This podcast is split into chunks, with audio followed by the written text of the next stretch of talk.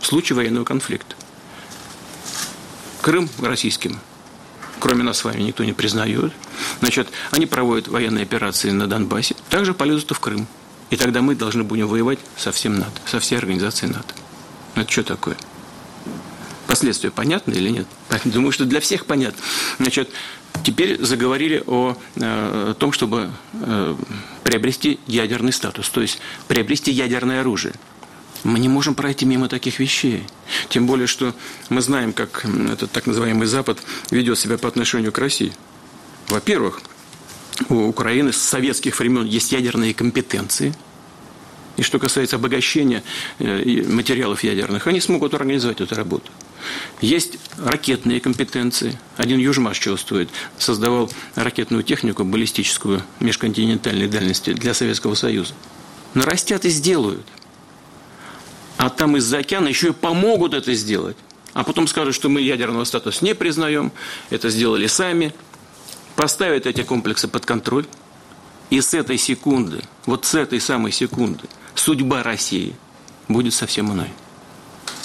Потому что тогда нашим противникам стратегическим и не нужно даже иметь баллистические ракеты межконтинентальной дальности. Вот здесь прямо будут держать нас на мушке на ядерной, и все. Но как же мы можем пройти мимо всего этого?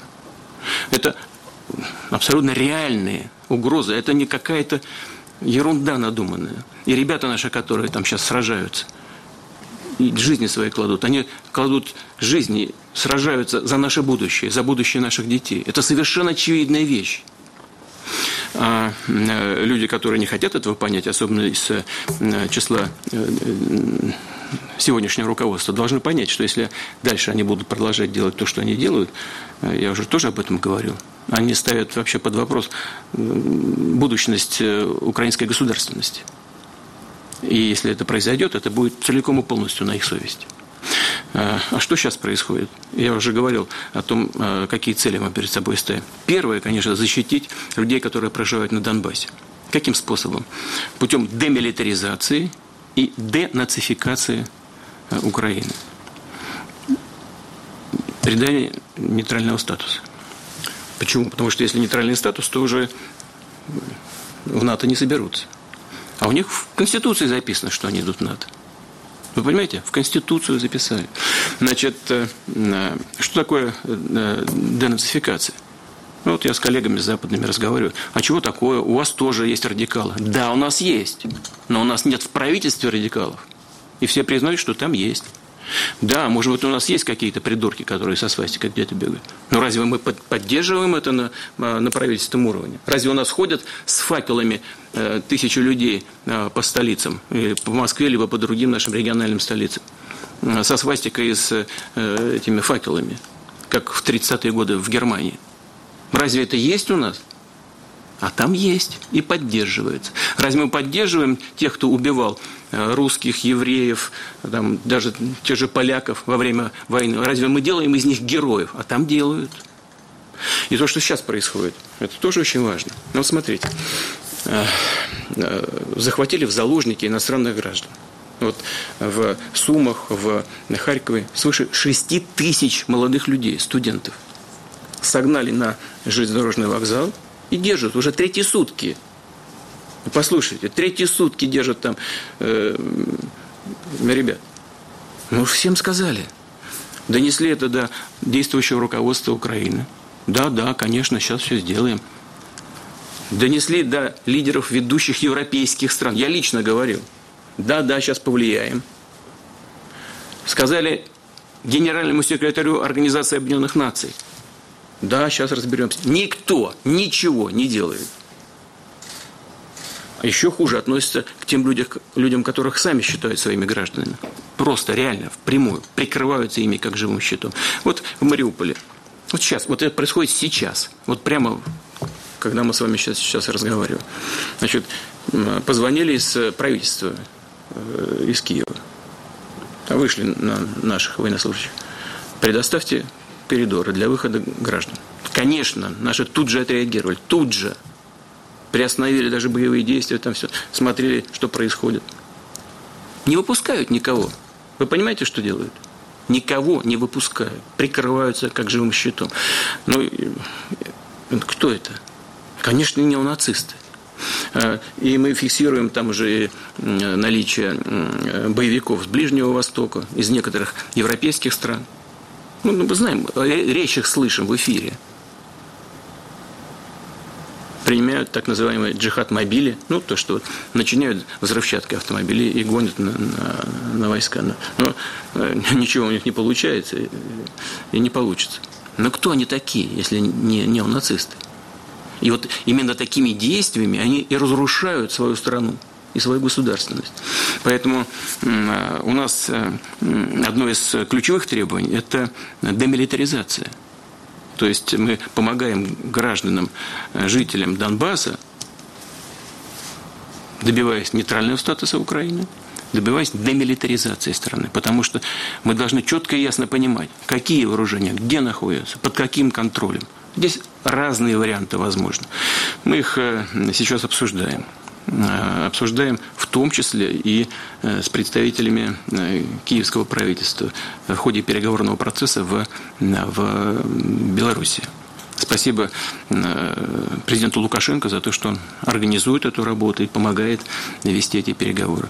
Наши предложения на столе у группы переговорщиков из Киева. Надеемся, что они на это положительно отреагируют. Вот примерно так.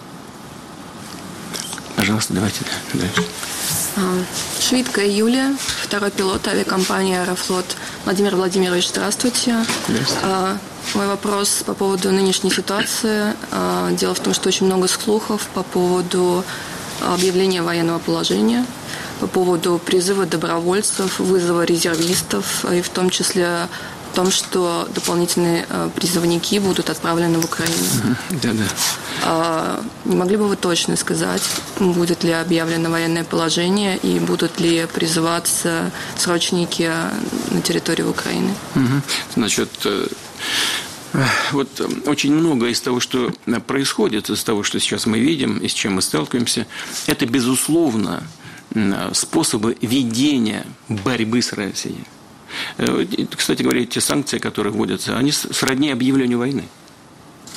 А, но, э, слава богу, пока до этого не дошло, я думаю, что понимание того, чем это чревато и чем это грозит для всех, э, у наших так называемых партнеров, в кавычках, все-таки присутствует, несмотря на их безрассудные заявления, вот как это было сделано Э, министром э, иностранных дел Великобритании, когда она ляпнула, что э, НАТО может быть вовлечено в конфликт.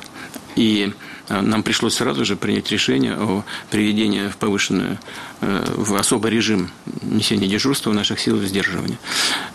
Но реакция последовала, сказали, что ничего такого не имелось в виду, но никто же ее не одернул, женщина, министр иностранных дел. Никто не, не, не дезавуировал эти заявления. Ну, хоть, хоть, что-нибудь, кто-нибудь на этот счет сказал бы нам. Вы знаете, это ее личное мнение, не обращайте внимания. Никто ничего.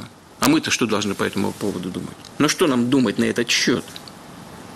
Конечно, мы восприняли это как сигнал отреагировали соответствующим образом. Значит, теперь ну, на ваш вопрос непосредственно. Значит, по поводу, по поводу добровольцев, призывников, военного положения и так далее. А, а, военное положение вводится э, в стране в соответствии с законом по указу президента, и э, он должен быть подтвержден решением Совета Федерации в случае внешней агрессии – в том числе в конкретных районах э, проведения э, боевых действий. Но у нас такой ситуации нет, и я надеюсь, не будет. Э, это первое. Второе, что касается значит, там, особого положения, несколько вариантов существует. Военное положение, потом, значит, э, вот это особое положение, оно вводится тоже указом и э, по решению Совета Федерации в случае каких-то крупномасштабных внутренних угроз. Э, и есть еще один режим, режим чрезвычайной ситуации. Он, как правило, вводится регионально, может вводиться на всей территории страны в случае техногенных катастроф, природных катаклизмов и так далее. Ну, слава богу, такого тоже нет. Мы не планируем вводить никакого особого положения на территории Российской Федерации. Не планируем. Нет такой и необходимости сегодня. Значит, э, э, да, мы, мы видим, что, как я уже сказал, предпринимаются попытки у нас общество раскачать. Кстати говоря, вот тоже подтверждение моих слов о том, что мы имеем дело не просто с радикалами, а с неонацистами. Вот у нас люди ходят и высказывают свое мнение по поводу того, что им нравится или не нравится в действиях наших на Украине. А там, на Украине самой, тех, которые высказывают, выражают такие же позиции, как наши представители, так скажем, либеральной части нашего общества. У нас есть уже подтверждение. Там их просто хватают на улице сейчас и расстреливают. Ну, а сейчас вот спецслужбы наши подбирают эту информацию, потом дадут. Просто расстреливают. У нас часть либеральной нашей интеллигенции ходит и протестует. А там таких же, точно таких же, кто хоть, хоть что-то говорит в отношении России, начали расстреливать прямо, без суда и следствия. Вот. Теперь по поводу да, по поводу военного положения. Э, повторяю еще раз, в случае, вводится в случае внешней агрессии военной угрозы. Надеюсь, такого не произойдет, несмотря на безответственные заявления некоторых должностных лиц. Сейчас мы слышим, что нужно сделать бесполетную зону на территории, на территории, э, на территории Украины. Сделать это невозможно. Э, на самой территории Украины. Можно только с территории каких-то соседних государств. Но любое движение в этом направлении будет нами рассматриваться как, э, как участие в вооруженном конфликте той страны, с территории которой будут создаваться угрозы для наших военнослужащих. Мы в эту же секунду будем рассматривать их как участниками военного конфликта. И уже все равно, какими там членами они являются. Членами, извините, каких организаций. Вот. А, значит, поэтому, поэтому, э, надеюсь, понимание этого есть, и до этого тоже не дойдет. Значит, э, в, э, в этой операции принимают участие только профессиональные военные, офицеры и контрактники. Призывников нет ни одного, и мы не планируем это делать. И не собираемся. Значит, повторяю еще раз, в этой операции принимают участие только мужчины, которые добровольно сделали для себя очень ответственный выбор в жизни – защищать Родину. Они выполняют эту задачу с честью. И почему именно так и есть, почему мы имеем право об этом сказать, я вот только что вот, в ответе на первый вопрос вам Э, сформулировал. Э, то же самое касается и, и тех, кого призывают на сборы. Нет. Мы не планируем этого делать и в отношении этой категории. Их регулярно на сборы призывают до и после будут призывать. Но, э, но и эту категорию мы призывать не собираемся и участвовать в конфликте в, этом, в, этой, в этой операции они не будут достаточно нам сил и средств для того, чтобы решать эти задачи, которые мы перед собой ставим, э, силами профессиональной армии. Ну, кстати говоря, и по, э, по ходу самой операции могу сказать много всяких, я знаю, домыслов, правда, мне особенно некогда с этим знакомиться, но так докладывают, что много всяких разговоров по поводу того, что и как идет. Ну, все аналитики видят, что происходит, поэтому никакого секрета я вам здесь не раскрою. Можно было бы действовать по-разному, можно было просто на линии, это, кстати, отчасти ответ на ваш вопрос, можно было просто помогать республикам Донбасса прямо на линии соприкосновения, ну, на фронте, что называется, и просто армии нашей российской подкрепить их. Ну, в этом случае, с той стороны, имея в виду безоглядную поддержку со стороны Запада, э, значит, националистов и радикалов, э, э, с той стороны, бесконечно шла бы поддержка материальными ресурсами, боеприпасами, техникой и так далее. Поэтому наш генеральный штаб, Министерство обороны пошло, пошли другим путем. Первое, что сделали, уничтожили всю военную инфраструктуру. Ну, не всю, но частично в основном. Склады с вооружением, боеприпасами, авиацию, системы ПВО. Системы ПВО, э, их устранение требует определенного времени, их нужно ну, вы люди мирные, но все-таки к авиации имеете отношение, их нужно вскрыть, потом поразить. Практически эта работа завершена. Вот отсюда и, и требование закрыть небо, ну, она это требование, реализация это, этого требования сопряжено с колоссальными э, и катастрофическими последствиями не только для Европы, но и для всего мира. Я думаю, что понимание этого у тех, кто на той стороне что-то там маркует, есть. Вот. Поэтому, э, поэтому вот пошли вот этим путем абсолютно правильно, как оказалось.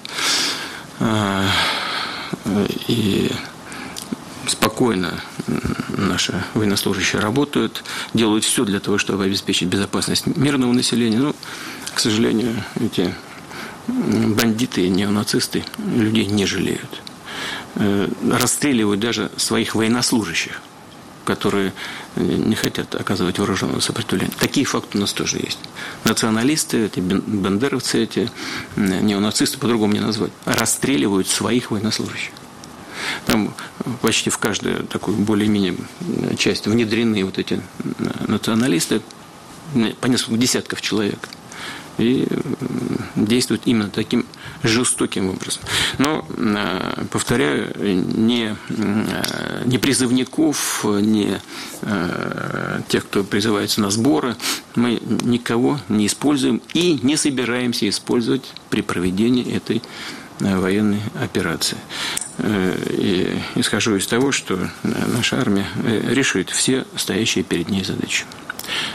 Ни, ни на секунду в этом не сомневаюсь. Об этом говорит весь э, ход операции. Она идет просто по плану, вот по графику. Все делается так, как и запланировал генеральный штаб. Ну вот, да, что касается добровольцев и тех молодых людей, которые приходят в военкоматы, мы благодарны им за вот этот э, патриотический порыв и желание поддержать страну, поддержать вооруженные силы. Но вот, наверное, вот сам факт того, что они приходят, уже имеет значение. Но э, но их помощь пока не требуется. И уверен, и не, и не потребуется. Но, но вот, поворачиваясь в камеру, вот, они увидят и услышат, что я сейчас говорю. Спасибо. Так, давайте продолжим дальше. Здравствуйте, Владимир Владимирович. Шапошникова Кристина, пилот отряда Airbus-320 авиакомпании «Аэрофлот». Скажите, пожалуйста, наверное, такой вопрос, который многих волнует. А применяются ли на данный момент или планируются какие-то меры поддерж поддержки семей и социально уязвимых категорий граждан, а, а также бюджетников в сложившейся экономической ситуации? Ну и, наверное, многих интересует вопрос поддержки наших предпринимателей так как они обеспечивают рабочие места и выплачивают заработные mm-hmm. платы. Вот смотрите, спасибо. да, спасибо. Э, ну, во-первых, э, все социальные пособия мы будем в соответствии с имеющимися у нас планами индексировать, как и положено. И пенсии, и социальные пособия, они все будут индексироваться. Вот теперь э, по поводу бизнеса. Так, ну это президент Российской Федерации Владимир Путин встречался в офисе Аэрофлота или сотрудниками Аэрофлота и рассказывал ему свое видение или то, как э, граждане России должны видеть ту войну, которую э, Россия сейчас ведет в Украине.